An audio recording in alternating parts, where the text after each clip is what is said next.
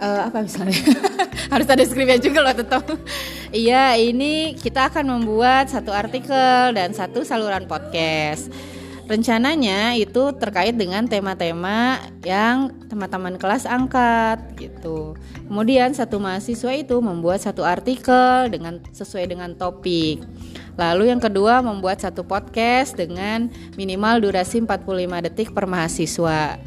Tuh itu info